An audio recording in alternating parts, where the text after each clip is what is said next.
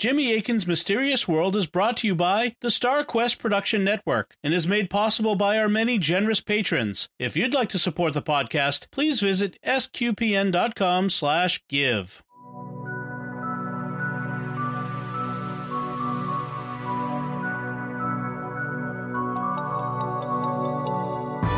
You're listening to episode 88 of Jimmy Akin's Mysterious World, where we look at mysteries from the twin perspectives of faith and reason.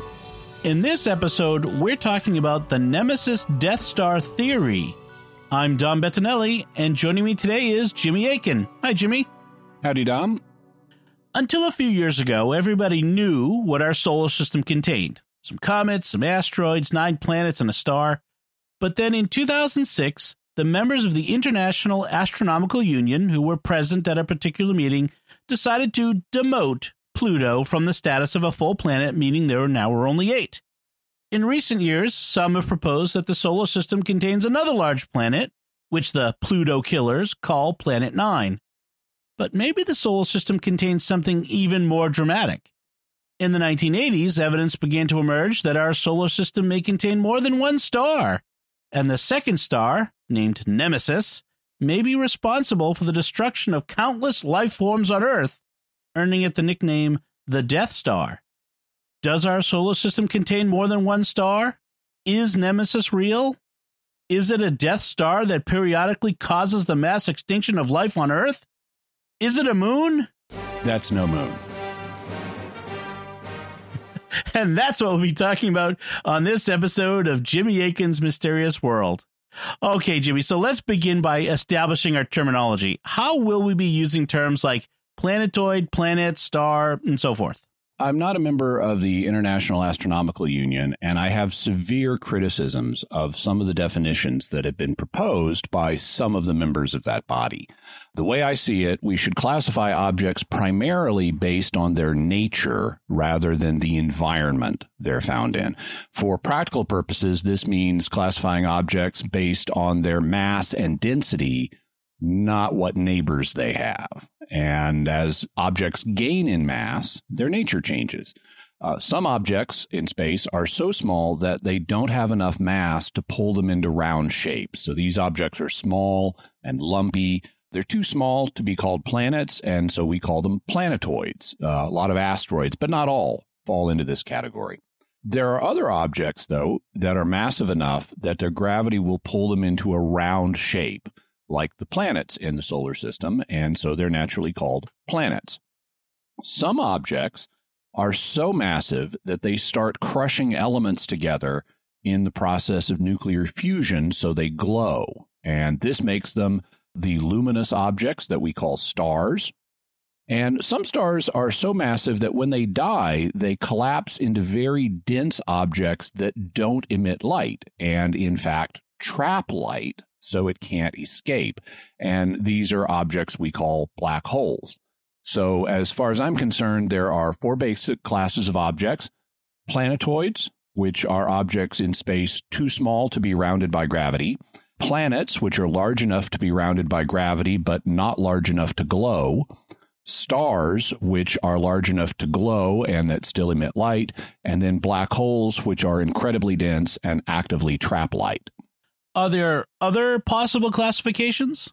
Uh, sure. As with anything in nature, there are, for example, boundary cases. Uh, some objects may be massive enough that they're almost round, but not quite. And if you want to come up with a special term for those, I don't have a problem with it.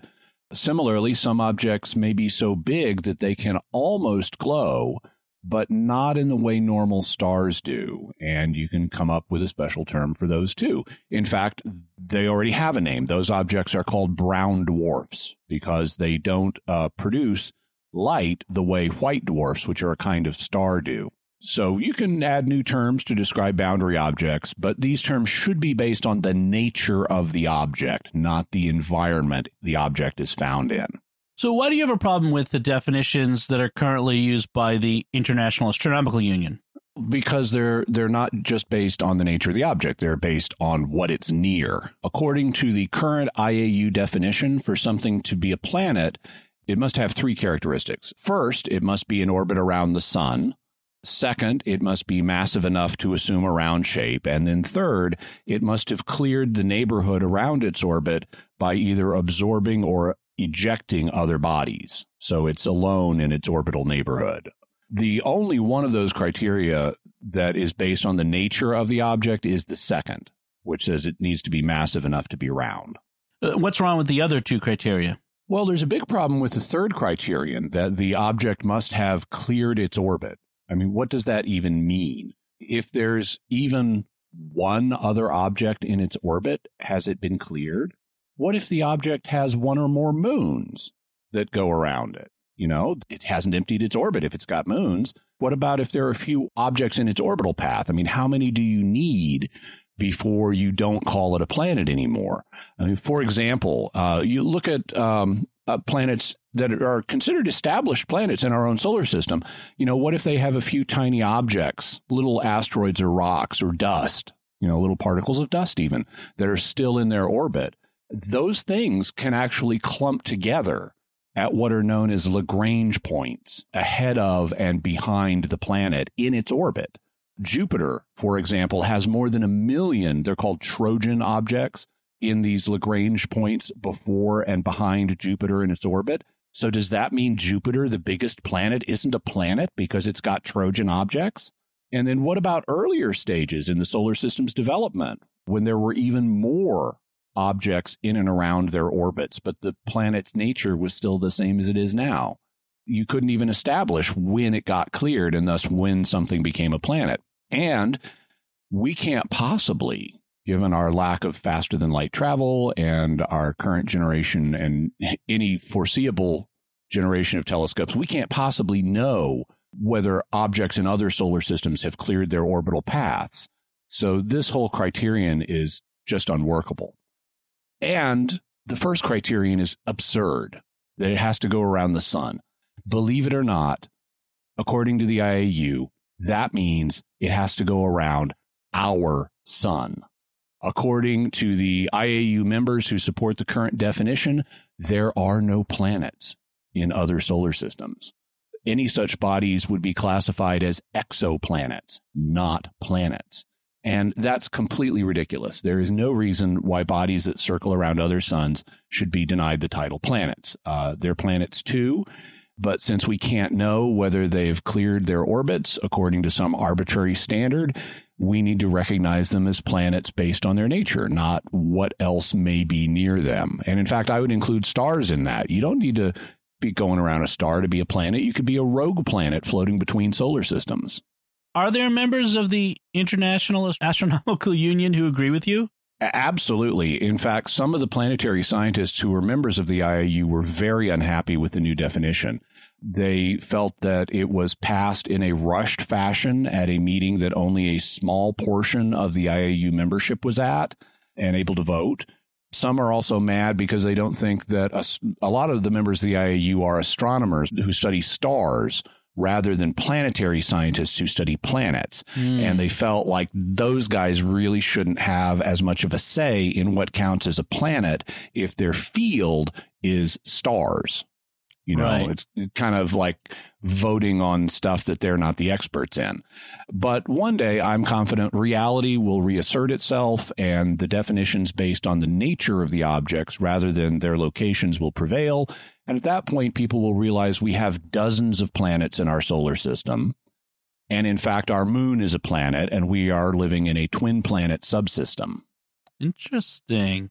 That that could be a longer conversation for another time. So mm-hmm. now that we've talked about the definitions for different kinds of bodies in space, including stars, why would anyone think that our solar system would contain more than one star?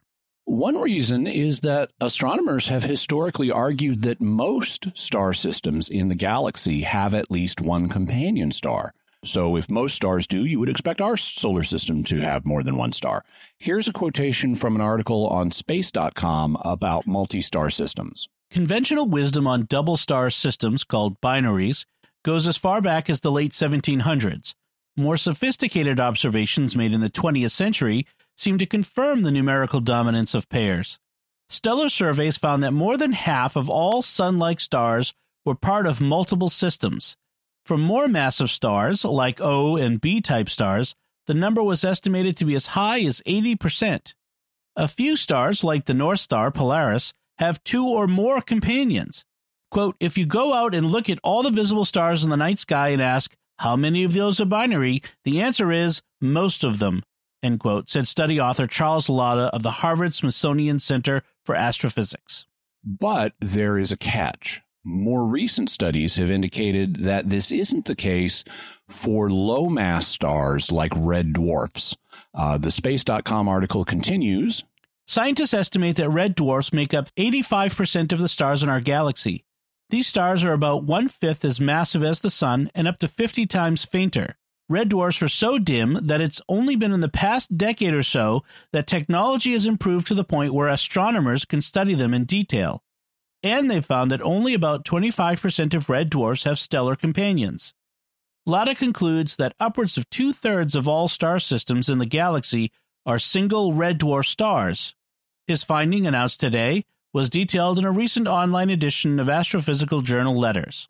So you might argue that since it turns out that most stars are singletons, that our sun should be a singleton too. But that argument would be wrong. The reason is that our sun is not a red dwarf. It belongs to the category of larger, brighter stars that typically do have companions. For example, the space.com article notes The skew towards singleness only applies to red dwarfs, however. It's still true that more than half of the brighter, more massive stars in the galaxy have companions. So, based on the type of star our sun is, you would expect it to have a companion. That's an argument from probability, but there's still a good percentage of sun like stars that don't have companions. Is there any concrete evidence that the, our sun isn't a singleton? There is, and to understand it, we need to talk about one of the rarest elements in the Earth's crust iridium.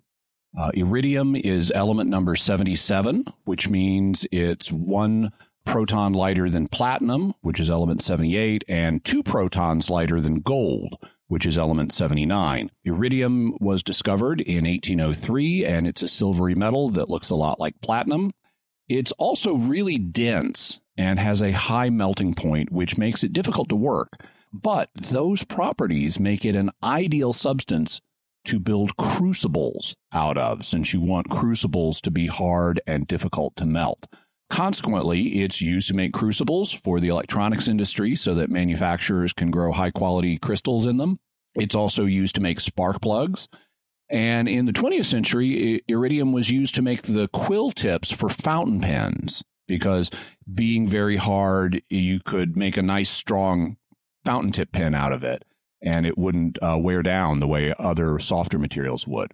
Now, in the 21st century, doctors are experimenting with iridium as a way to invade and kill cancer cells. Mm. So it may have medical applications in our near future. And even though it's rare in the Earth's crust, we think there's a lot more of it on the planet than we've discovered, but it's hidden from us because it binds with iron. And most of the iron on Earth has sunk down into the Earth's iron core. Uh, you know, it did that when the planet was forming. And so it took the iridium with us. Most of the iridium on Earth took a speediest way down to the planet core. to quote Boss Nass from Phantom Menace. Very nice. Yeah. well, we're doing Star Wars references anyway, so That's why right. not? but its iron binding properties also mean that it's common in iron rich meteorites. And this helped give us a big clue about the Earth's history. Here's a passage from Sam Kean's excellent book on the periodic table of elements, The Disappearing Spoon. In 1977, a father son physicist geologist team, Luis and Walter Alvarez, were studying limestone deposits in Italy from about the time the dinosaurs died out. The layers of limestone looked uniform, but a fine, unaccountable layer of red clay dusted the deposits from around the date of extinction 65 million years ago. Strangely, too, the clay contained 600 times the normal level of the element iridium. Iridium is a siderophile, or iron loving element, and as a result, most of it is tied up in the Earth's molten iron core. The only common source of iridium is iron rich meteors, asteroids, and comets, which got the Alvarezes thinking.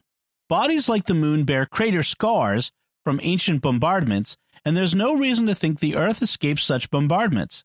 If a huge something the size of a metropolis struck the Earth 65 million years ago, it would have sent up a pigpen esque layer of iridium rich dust world, worldwide. This cloud would have blotted out the sun and choked off plant life, which, all in all, seemed a tidy explanation for why not just dinosaurs, but 75% of all species and 99% of all living beings died out around that time. It took a lot of work to convince some scientists, but the Alvarezes soon determined that the iridium layer extended around the world, and they ruled out the competing possibility that the dust deposits had come from a nearby supernova. When other geologists working for an oil company discovered a crater more than 100 miles wide, 12 miles deep, and 65 million years old on the Yucatan Peninsula in Mexico, the asteroid iridium extinction theory seemed proved. So, iridium provided a big clue about why the dinosaurs died, but I should point out that it may not have been just a single iron rich asteroid that killed them. Many scientists think that there were big volcanic eruptions that were also taking place in India even before the asteroid hit, and that these volcanoes also helped cause the extinction. Uh, we'll be discussing uh, the theories about why the dinosaurs died in a future episode. It's more open than the question is considered more open these days than it used to be. But it does look like an, an iridium rich asteroid was part of the story. But the 65 million year old iridium layer wasn't the only one that scientists found. They found other layers. And the freaky thing was it looked like the layers occurred every 26 million years regularly. Back to the disappearing spoon. In 1984, some paleontologists began arguing that the dinosaur die off was part of a larger pattern. Every 26 million years or so, the Earth seems to have undergone mass extinctions. Was it just a coincidence that an asteroid fell when the dinosaurs were due? Geologists have also begun unearthing other thin layers of iridium rich clay, which seem to coincide geologically with other extinctions. Following the Alvarez's lead, a few people concluded that asteroids or comets had caused all the major wipeouts in the Earth's history. Luis Alvarez, the father in the father son team, found this idea dubious, especially since no one could explain the most important and most radically implausible part of the theory the cause of the consistency. But Alvarez changed his mind, and what did it was another element rhenium. Rhenium is element number 75, so it's two protons lighter than iridium. It was discovered, and this is a really ironic story, it was discovered in 1908 by the Japanese scientist uh, Masataka Ogawa, and he named it Nipponium after his home country, Japan, which is Nippon or Nihon in Japanese. But he made a tragic mistake. Instead of realizing that he discovered element 75, he thought he had discovered element 43. And scientists quickly showed that it wasn't element 43, so he didn't get to name it. After oh. all, that's why Nipponium is not on the periodic table. By the way, element 43, there's an interesting story there. It's really, it was really hard to discover, and there were multiple people who thought they found it and then turned out to be wrong. So Ogawa was just one of them. Bunches of people made this mistake. The reason it is so hard to find is that it's radioactive and it has a fairly short half life of only 4 million years. And that means that over the 4 billion year history of the Earth, all of its element 43 has decayed into other stuff. So there's basically no 43 to find. You have to make it. And it was finally uh, made and discovered for reals this time in 1937. And it was named technetium because you have to make it by technology. Right. So technicians make technetium. But back to rhenium. After Ogawa's failure to correctly identify the rhenium he had, element 75 was then rediscovered in 1928 by a group of German scientists who named it after Germany's Rhine River. So that's why they have the Rhine in Germany. So this is rhenium. Mm. It's a silvery white metal and it has a really high melting point. Because of its high melting point, it's used to make parts for jet engines. It's also used in the process of making lead free high octane gasoline. And like iridium, it's really rare in the Earth's crust. Now, here's where rhenium entered Luis Alvarez's thought process. Remember, he's the guy who found the dinosaur killing layer of the asteroid dust with iridium. Well, rhenium also comes into the picture. Back to the disappearing spoon. As Alvarez's colleague Richard Muller recalled in the book Nemesis, Alvarez burst into Muller's office one day in the 1980s waving a quote unquote ridiculous and speculative paper on periodic extinctions that he was supposed to peer review. Alvarez already appeared to be in a froth, but Muller decided to goad Alvarez anyway. The two began arguing like spouses, complete with quivering lips. The crux of the matter, as Muller summarized it, was this In the vastness of space, even the Earth is a very small target. An asteroid passing close to the Sun has only slightly better than one chance in a billion of hitting our planet. The impacts that do occur should be randomly spaced, not evenly strung out in time. What could make them hit on a regular schedule? Even though he had no clue, Muller defended the possibility that something could cause periodic bombardments. Finally, Alvarez had had enough with conjectures and called Muller out, demanding to know what that something was. Muller, in what he described as an adrenaline fueled moment of improvised genius, reached down and blurted out that maybe the sun had a roaming companion star around which the Earth circled too slowly for us to notice and and and whose gravity yanked asteroids to the Earth as it approached us. Take that. Later on, the idea that the sun has a companion star that caused extinctions led to that star being named Nemesis after the Greek goddess of retribution who punishes people with hubris. In fact, before we go further, let's take a moment to look at how the name Nemesis came up. In the early 1980s, Richard Muller, the guy who had the argument with Alvarez, published an article on the new idea with two other scientists, uh, Mark Davis and Piet Hut. Richard Muller is an important guy because he would go on to become the principal scientist advocating the Nemesis hypothesis. So remember him. In 1985, Muller wrote an article for the New York Times Magazine where he discussed this, and he said, I somewhat playfully added a footnote to the paper suggesting that if the star is found, it might be given one of the following names Nemesis, after the Greek goddess who relentlessly persecutes the excessively rich, proud, and powerful, for example, the dinosaurs, or Kali, the Black, after the Hindu goddess who is the destroyer of men and animals, yet who is infinitely generous and kind to those she loves, for example, the mammals. Or Indra, the Vedic god of storms and war, who uses a thunderbolt, comet, to slay a serpent, dinosaur, thereby releasing life giving waters from the mountains. Or George, after the saint who slew the dragon. Finally, I added the sentence We worry that if the companion is not found, this paper will be our nemesis. I hoped the tongue in cheek humor of the footnote would prevent anyone from getting angry over the thought of naming something which had not yet been found. To my surprise and delight, my co authors, Mark Davis and Piet Hut, did not veto the footnote, they liked it. Somewhat to my annoyance, and without my permission, an editor of Nature edited out all of the suggested names except the first. The theory soon became known as the Nemesis hypothesis. So that's how the theory and the hypothetical star got its name. And I, it's too bad the editor edited out those others because, uh, you know, Indra and Kali would both also be good names for a planet, but so would George. I like George. You know, we're going to go to Planet George now. anyway, back to Alvarez. After his conversation with Muller, uh, Alvarez realized there might be an explanation for why it looked like asteroid and comet based extinctions were occurring every 26 million years. And that led him to think about rhenium.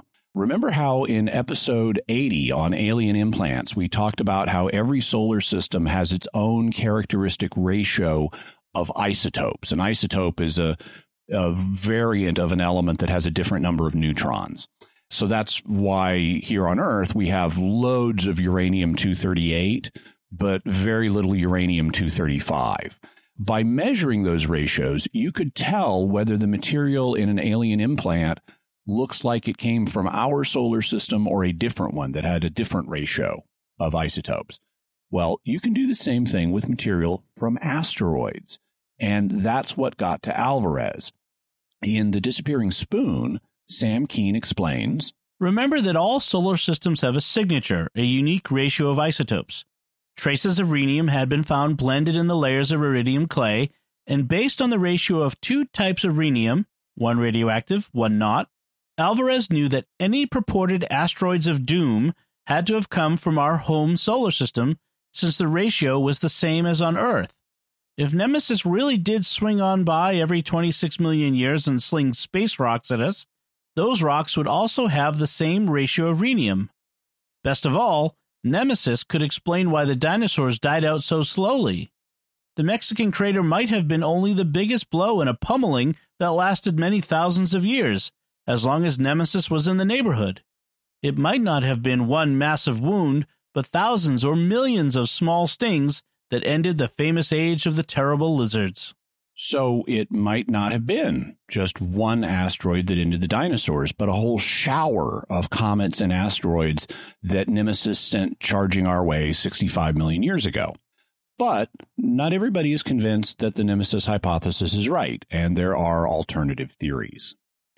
Before we get to those theories, I'd like to take a moment to thank our patrons who make this show possible. And uh, this week, we're uh, thanking Jorge F., Tim D., Sean F., John C., and Patrick. Their generous donations at sqpn.com slash give make it possible for us to continue Jimmy Akin's Mysterious World and all the shows at StarQuest. You can join them by visiting sqpn.com slash give. So, Jimmy, what theories are there about the Nemesis hypothesis? They fall into three general classes. Uh, the first one is that the whole basis for the theory is wrong. There is no pattern of regularly recurring mass extinctions. The second is that some version of the Nemesis theory is true. The sun does have a distantly orbiting companion of some kind. And then there's a third argument or third theory, which is that there are regularly recurring mass extinctions, but they aren't due to the sun having a companion on a distant orbit. Let's start with the faith perspective. What can we say about the Nemesis hypothesis from the faith perspective? Oh, from one perspective, you, there wouldn't seem to be a lot to say about it. I mean, Genesis says that God created the heavens and the earth, and it goes on to say that he made two great lights, the greater light to rule the day and the lesser light to rule the night. And he made the stars also. So that would include, you know, Nemesis if it's there. As we discussed uh, last week in episode 87 on the Nephilim, the author of Genesis avoids the names of the sun and the moon since these were the names of the Canaanite sun god and moon god. Uh, he doesn't want people thinking that the true God created the sun god and the moon god. So the message is they're just lights don't worship them. But while the Genesis text accurately describes what we see from an earthbound perspective, you know, there is a great light that rules the day and a lesser light that rules the night. It also mentions that God made the stars, and there could be a nearby star that is too dim for us to see, and that could be Nemesis. But Richard Muller does point out one aspect of the Nemesis theory that does relate to the faith perspective. While the church doesn't teach the theory of evolution as a matter of doctrine, because it's a matter of science rather than theology, it does acknowledge that God could use evolution in producing the living creatures we find on Earth, including the human body. And scientific evidence strongly supports that. Well, here's where Nemesis comes in. In his 1985 New York Times Magazine article, Richard Muller wrote if our theory is right, the consequences for evolution are staggering. Classical Darwinian evolution has species competing against species, but now we hypothesize that this is the case only during the relatively benign periods between comet storms. Every 26 million to 30 million years, the Earth is subjected to a trauma that the otherwise successful species can't anticipate or prepare for. New ecological niches are opened, allowing previously suppressed species to gain a foothold. Had it not been for the large comet that hit 65 million years ago, mammals might never have wrested the Earth from the dinosaurs. At the time they vanished, the dinosaurs were more intelligent than the mammals, and they might have stayed ahead. Highly intelligent creatures might still have evolved, but with very reptilian features. So, if the Nemesis theory is right, Nemesis may have been part of God's plan in guiding the development of living creatures on Earth, including the development of humans. So, uh, what can we say about the Nemesis hypothesis from the reason perspective? What about the claim that the whole basis of the theory is wrong and there's no regularly recurring cycle of mass extinctions? If this claim were true, then it would undercut the nemesis hypothesis in one fell swoop. No recurring cycle of extinctions equals no companion star flinging comets or asteroids toward us every so often. And there have been people who have argued this. Uh, one of them is a British scientist named Coryn Bailer-Jones. In recent years, he's done an analysis of impact craters on Earth. But this is a tricky business because impact craters on Earth degrade over time due to mm-hmm. weathering, seismic activity, continental drift, and so forth. Based on his survey, he concluded that the surviving craters don't support the idea that major impacts are occurring on a regular basis, but he was limited to just the craters that survive. Other scientists have reached the opposite conclusion. For example, American scientists Adrian Melott and Richard Bambach have focused not on impact craters, but on the appearance and disappearance of different life forms in the fossil record. And they've concluded that there is a regularly recurring cycle of extinctions, which they estimate to be every 27 million years, plus or minus half a million years. And they find their conclusion is that there is a greater than 99% probability that this finding is not due to chance, that it really is a regularly recurring thing. In the last decade, these scientists and others have had a vigorous debate over the subject, but as far as I can tell, neither side's managed to convince the other. It occurs to me that once we return to regularly visiting the moon, the moon would also be suffering these impacts on that same schedule, and those impact craters would not degrade and Mars and uh, right. uh, potentially other bodies we may one day get to, although, of course, the gas giants won't be of help. Yes, right. All right, so what about the idea that some version of the Nemesis theory is true, that the sun does have a distantly orbiting companion? In this case, the question is what kind of companion the sun has. Uh, it obviously isn't a bright star like our sun, or we would have known about it like since always. Right. That leaves us with several possibilities if the sun has a companion, it could be a dim red dwarf. It could be a failed star like a brown dwarf. It could be a huge but unseen planet. And it could be a black hole. So you couldn't see hmm. it at all invisible light. So let's talk about each of those then. What is a red dwarf? A red dwarf is a star that doesn't weigh very much. Uh, the smallest red dwarfs have only 8% the mass of the sun though the biggest get up to about 60% of the mass of the sun. Because they don't weigh much, uh, red dwarfs aren't heavy enough to do as much fusion as the sun can. They can't crush hydrogen into helium as effectively. And that means they're quite a bit cooler than the sun, uh, with temperatures between about 2,000 and 4,000 degrees Celsius.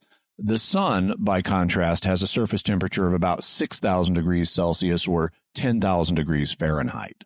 But because red dwarfs don't burn as fast, they last a really long time. Our sun has a lifetime of about 10 billion years before it runs out of nuclear fuel and becomes a white dwarf. But some red dwarfs can last for 10 trillion years before they run out of fuel. So that's a thousand times longer than our sun. Because they're cooler, red dwarfs throw off more light towards the red end of the spectrum, which is why they're called red dwarfs. And so they're both redder and smaller than the sun. And they aren't as bright. Even the brightest red dwarfs are only 7% as bright as the sun, and many are less than 1% as bright as the sun. That makes them really hard to see. It's thought that as many as three quarters of the stars in the Milky Way are red dwarfs, but they're so dim you can't see many in the night sky. So when you look up at night, most of the stars you are seeing are not red dwarfs. Even though red dwarfs are all over the place, they're just too dim for your eyes to pick them up when you look at the night sky. And that's what some people think Nemesis is. For example, on his webpage, Richard Muller writes Nemesis is most likely a red dwarf star, magnitude between 7 and 12. Virtually all such stars have been cataloged, but very few of them have had their distance measured. It is likely that Nemesis, if it exists, will be visible with binoculars or a small telescope. We don't need a large telescope to find Nemesis. We need a small or medium telescope and enough time to look at and analyze 3,000 candidate stars. A series of images taken throughout the year should allow us to measure the large parallax of this star. So Nemesis may be a red dwarf, but it also may be a brown dwarf. So, what's a brown dwarf? It's an object that's even smaller. Brown dwarfs are so small that they're kind of on the border of being be- between a planet and a star. You know, we mentioned them earlier as a border case. They have as a mass that's between about 13 times that of Jupiter and about 80 times that of Jupiter. They're not big enough to get fusion going in a big way, so they just kind of smolder. They can't burn hydrogen at all, but they can fuse deuterium or lithium in some cases. Because they can't burn hydrogen, they don't shine brightly, and that's why they're called brown dwarfs, though that's something of a misnomer because they wouldn't actually be brown. If you could if you were up close enough to see one with your eyes, they might look orangey red or they might look magenta, purplish to our eyes. So you could have if you were near a, a brown dwarf, it's like, wow, here's this cool purple star planet thing. Needless to say, they're even dimmer than red dwarfs and thus even harder for astronomers to find. And some people think that Nemesis may be a hard to find brown dwarf. For example, D.P. Whitmire and A.A. Jackson, who were among the first scientists talking about Nemesis, thought it likely to be a brown dwarf. What about this idea that Nemesis is a huge but undiscovered planet? Well, this is less fun to think about than the idea it's a star, because having an extra planet in our solar system is nowhere near as much fun as having an extra star. But it would be possible. This fits with recent theories that there is a big undiscovered planet in the outer solar system that is affecting the orbits of some of the objects in the outer solar system. This planet is proposed to be between 5 and 15 times the size of Earth. And some people have been taking to calling it Planet Nine, but th- that's based on the erroneous idea there are only eight planets when there are dozens. so, really, you should call it the Planet X hypothesis. I should point out that if we find Planet X, it does not mean that the Nemesis hypothesis is true. In order for Planet X to be Nemesis, it would have to have the right mass and be in the right kind of orbit to fling comets or asteroids our way every so often. And that might not be the case. It might have the wrong mass or be in the wrong orbit. My understanding is that the proposed Planet X isn't big enough, that it's only 5 to 15 times the size of Earth. But my understanding is that Nemesis would need to be a gas giant bigger than Jupiter, and Jupiter is like 300 times the size of Earth, but not so big that it becomes a brown dwarf but there could be both Planet X and Nemesis out there. All right, finally, what about the idea that Nemesis is a black hole? This has also been proposed. The black holes that people are most familiar with are, and really the only ones that we currently know for a fact to exist, were originally stars that were so big that when they ran out of nuclear fuel, they blew up as supernovas and then started collapsing but there was so much mass left over even after the supernova blew stuff off that their gravity caused them to keep collapsing to the point that they became so dense that they created a zone where the gravity is so strong that not even light can escape. And that's why they're called black holes because they don't shine. Exactly what happens in a black hole, we are not sure, and there is a bunch of debate about it. But it may be possible for black holes to form without a star. For example, it may be possible to create micro or quantum black holes with high energy collisions between particles. Uh, when they activated the Large Hadron Collider a number of years ago, some were concerned that it might make micro black holes, but so far we haven't seen any. It also may have been possible in the early universe, shortly after the Big Bang, for there to be regions that were so dense they underwent gravitational collapse even without a star. And these, if they exist, are called primordial black holes because they would have formed right after the beginning of our universe. Uh, we talked about them as a possible explanation for dark matter back in episode 83. And since they're formed without stars, they could have any mass, including the right mass to be Nemesis or even Planet X. In fact, in September of 2019, two scientists named Jakub Scholtz and James Unwin published a paper arguing that Planet X might be a primordial black hole that got captured by our sun's gravitational field. And that's why astronomers haven't been able to find it yet because it doesn't shine. You don't want to run into that when you're out exploring the solar system, that's for sure. Yeah. So, since Nemesis was first proposed in the 1980s, I imagine astronomers have been looking for it. But what have they found? Well, as you can guess, they haven't found it yet. After all, if they had, it would be all over the news and you would have heard about it. I mean, that would apply whether it's a red dwarf, a brown dwarf, a big planet, or a black hole, primordial or otherwise. You would know about it from the news. And astronomers have been looking. In recent years, there have been surveys of the sky using new instruments, and so far they haven't turned up anything like Nemesis, but it's still possible it's out there. And what alternatives to Nemesis are there if there are regularly recurring mass extinctions, but they aren't due to the sun having a companion on a distant orbit? What could cause them? Here I can imagine a couple of theories. The first one is that the mass extinctions are due to something here on Earth. Uh, perhaps there's something about the nature of life that just causes a large number of species to die off every 27 million years. But it's hard to think of a natural explanation for what that might be. I mean, maybe the ecosystem gets so crowded every 27 million years that it's effectively overpopulated, so there's a mass die off. But that wouldn't explain the iridium and rhenium in the extinction layers. And so this seems really unlikely that there's a, a just something about the nature of life or Earth that causes this. That pushes me to the second theory. And according to this one, there is something about the situation of our solar system other than a companion body like Nemesis that causes the extinctions. But if it isn't a star orbiting our sun, what in our galactic environment could it be? The most popular explanation is that it's our solar system's drift above and below the galactic plane. The basic idea is that the sun, as it orbits the center of the galaxy, slowly bobs up and down in the galactic plane. It's like the sun is on a super, super slow motion roller coaster going up and down as it moves.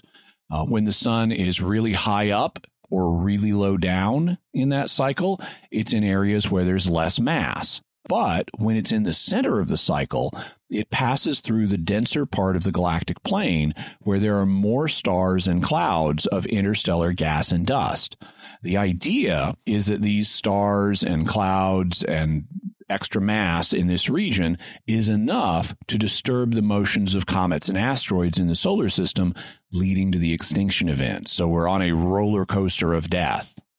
the idea is sometimes called the Shiva hypothesis after the Hindu god of destruction and creation.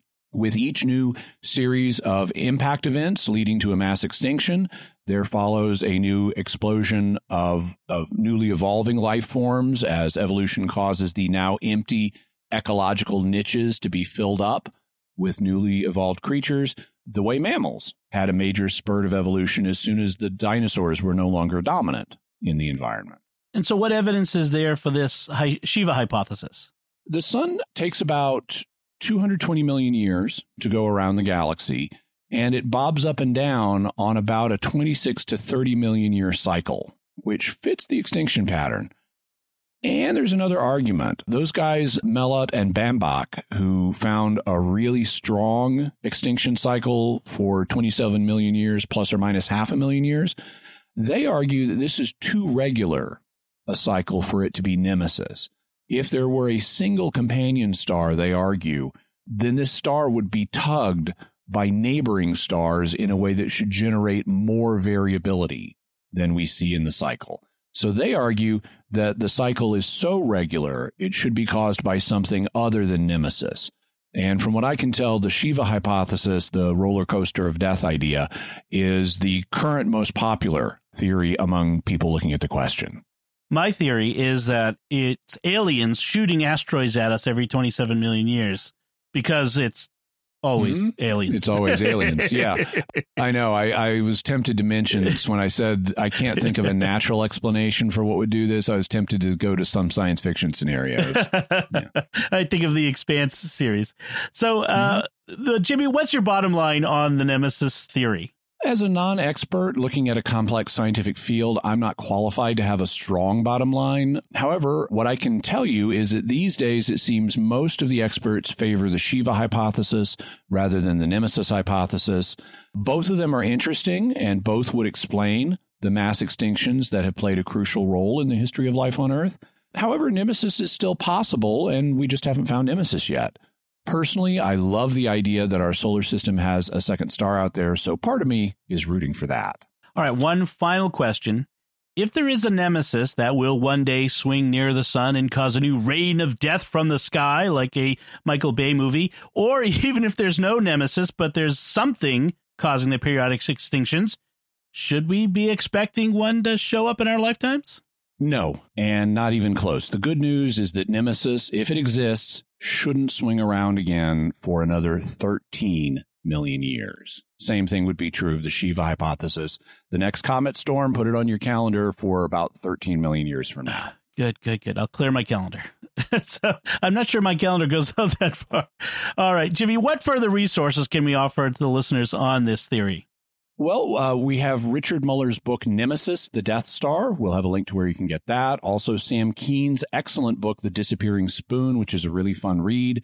Uh, we'll have a link to Richard Muller's homepage on Nemesis and his most recent paper, which is from 2002 on Nemesis. Uh, also, his 1985 New York Times Magazine article. We'll have Wikipedia on Nemesis, Scholtz and Unwin's paper on Planet nine being a primordial black hole, another story on how our solar system might have a black hole. And finally, we'll have that space.com article on multi star systems that we read from earlier. All right, so let's talk about mysterious feedback from our listeners. Uh, you sending in feedback from, on our previous shows.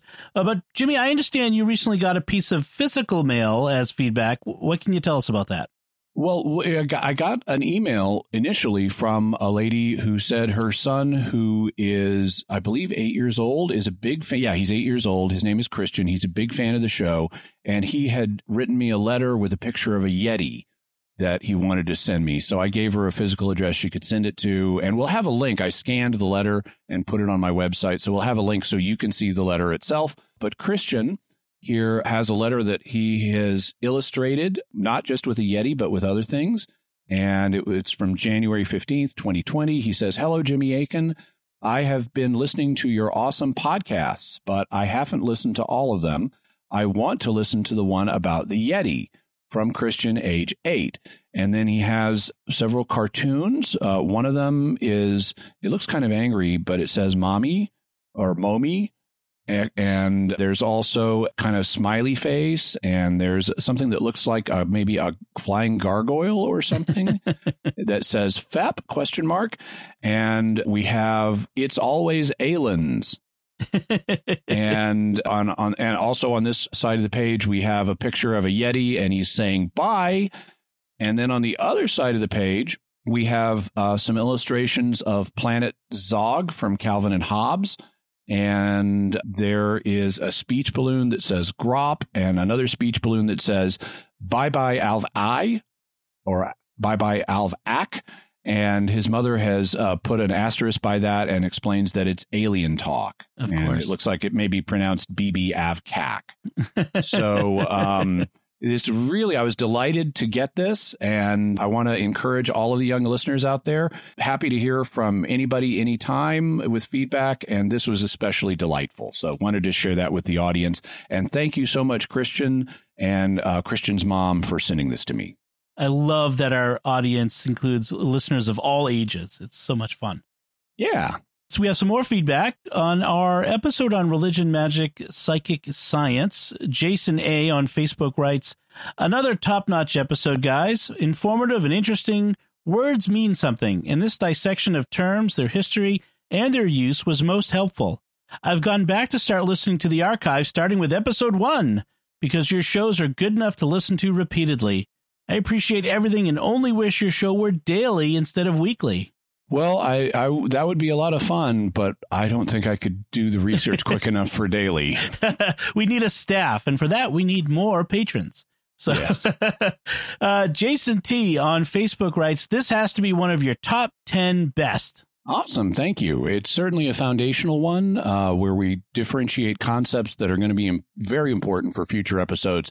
Because in future episodes, we will be talking about religion, magic, psychic phenomena, and science. Tammy L on Facebook writes, I'm glad you addressed wearing things like the miraculous medal, but I wondered about crossing ourselves. I know when I cross myself, this is a reminder of my baptism, and I think in some cases, people may also use this inappropriately in a superstitious way. My question is Does crossing ourselves protect us in some way? I tend to do this sometimes when I hear something blatantly blasphemous or when I'm frightened. Is this wrong for me to do? I'm a convert to Catholicism since 2008, but it's become almost an automatic gesture for me. It's not automatically superstitious. It could, could be if you think that just the gesture is going to do something. But if you're doing it as an enacted prayer, asking God to bless you or protect you, then there's nothing wrong with it. And you don't have to think about that actively every single time. Theologians talk about having a virtual intention where you establish at some, you know, you make a choice at some point and say, when I do this action, this is what I mean by it. And even though you may not consciously call that to mind, it's still there in the back of your mind. That intention is still there once you made that choice until you choose differently. So if you decide I'm going to cross myself as an act of prayer, uh, asking God to bless or protect me and put myself in his hands, then go ahead and do it. All right. Brooke Kennel writes on YouTube Fascinating topic. I'm surprised by how often this comes up in my academic life. I would like to ask a question about the definition of magic. I've seen some historians suggest, imply, or state in throwaway comments that the Church slash Inquisition persecuted witchcraft in the late medieval, early modern period because it wanted to protect its exclusive claim to its magic, by which they generally mean the sacraments, especially Eucharist, from challengers. It seems to me that historians who focus on the conquest of the Americas imply similar things about the ecclesial approach to indigenous religion and religious syncretism. If magic cannot be defined by reason alone and you have to appeal to religious authority, how do we respond to the cynic who thinks that the rites and sacraments of the church constitute magic? How do you defend against the charge that a priest offering mass is doing essentially the same thing as a bruja sacrificing a chicken? And how should a Christian respond to the charge many Jewish authorities made that Jesus was simply a magician? My understanding is that miracles were part of his way of demonstrating his authenticity as being sent from God.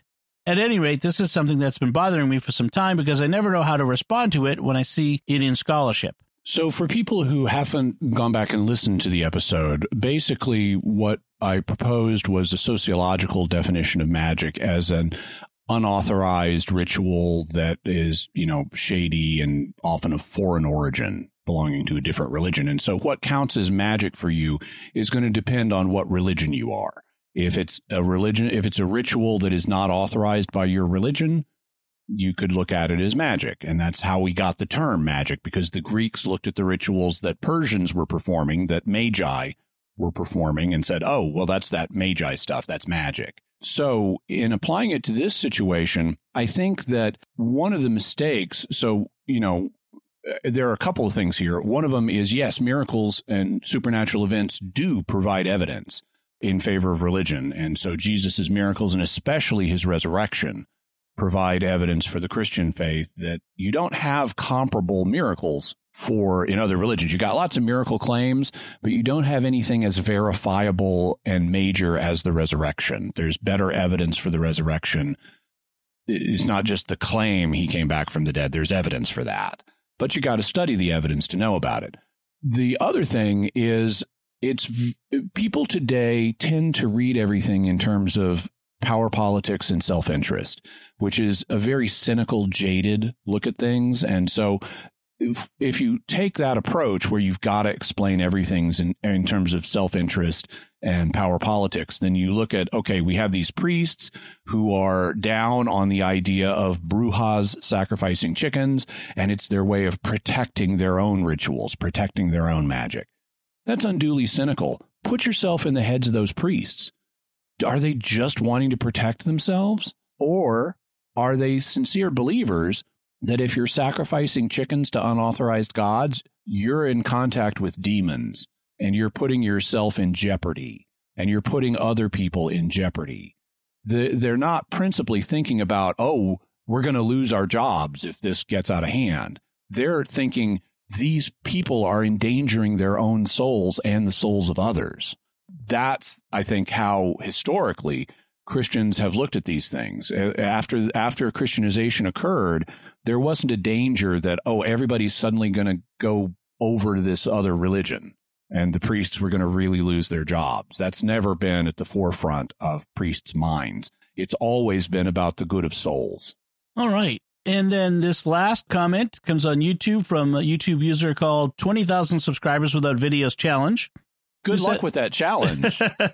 so here's uh, the comment. I was told by a priest that magic and or psychic phenomena are at least partly explained by human faculties that were damaged by the fall and would thus be illicit to use. So it's an interesting claim, but you'd want to back it up. Now, it's possible that with research, we could find that there are human faculties that are responsible for psychic phenomena, let's say, but it's also possible that they're damaged by the fall. But if you want to claim it's therefore improper to use them, you need to provide some kind of evidence for that because every aspect of human nature has been damaged by the fall, but that doesn't mean you can't use human nature. If you had to stay away from something just because it's been damaged by the fall, you'd have to stay away from human nature, which is impossible.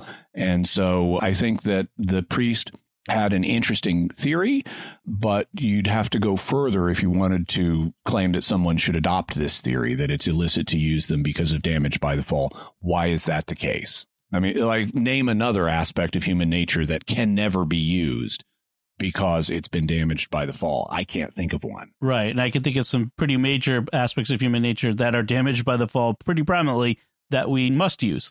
yes, yes. Mm-hmm. All right. Otherwise, the race goes extinct. Exactly. Jimmy, do you have some mysterious headlines for us this week? I do, and we have a solar system theme since we were talking about Nemesis. One question so, suppose a rogue star fling, flies through the solar system. Could it kick Earth out of the solar system? Ooh.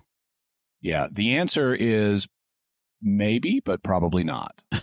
then, secondly, Earth has a new mini moon for the moment. Uh, we have discovered an object that appears to be between six and 10 feet across that is currently orbiting us. It appears to be a natural object, although there is some debate about that. And it will eventually leave orbit, but for now, we have a second mini moon. Great. Uh, now we're no longer a planet yeah, we haven't cleared our orbit. Got to change all those textbooks for the kids. There that's right. Seven planets in the system now. so, uh, folks, we, we want to turn to you and uh, appeal for your feedback on today's episode. We want to hear your theories about the Nemesis uh, Death Star theory, what you think. Uh, and you can let us know by going to sqpn.com slash mysterious. Uh, and leave a comment there or to the Jimmy Akin's Mysterious World Facebook page. You can send an email to mysterious at sqpn.com or send a tweet to at mys underscore world. We can use the hashtag of mysterious feedback. So, Jimmy, what's our next episode going to be about? Next week, we're getting in the TARDIS and going back 3,200 years to investigate an ancient Egyptian black magic harem conspiracy. Ooh, all right. Uh, so, folks, uh, be sure to come back for that. Uh, meanwhile, if you've enjoyed this podcast, please share it. You have enjoyed this podcast, I'm sure you have, and that that's why you want to share it with your friends and write a review uh, of the of the podcast in Apple Podcasts or wherever you get your podcast from, and help us grow this community of listeners and reach more people with these great subjects we're discussing. Uh, you can find links to Jimmy's resources from our discussion and links to the mysterious headlines on our show notes at sqpn.com slash mysterious. And remember to help us continue to produce the podcast by visiting sqpn.com slash give. Until next time, Jimmy Akin, thank you for exploring with us our mysterious world. Thanks, Dom. And once again, I'm Dom Bettinelli. Thank you for listening to Jimmy Akin's Mysterious World on StarQuest.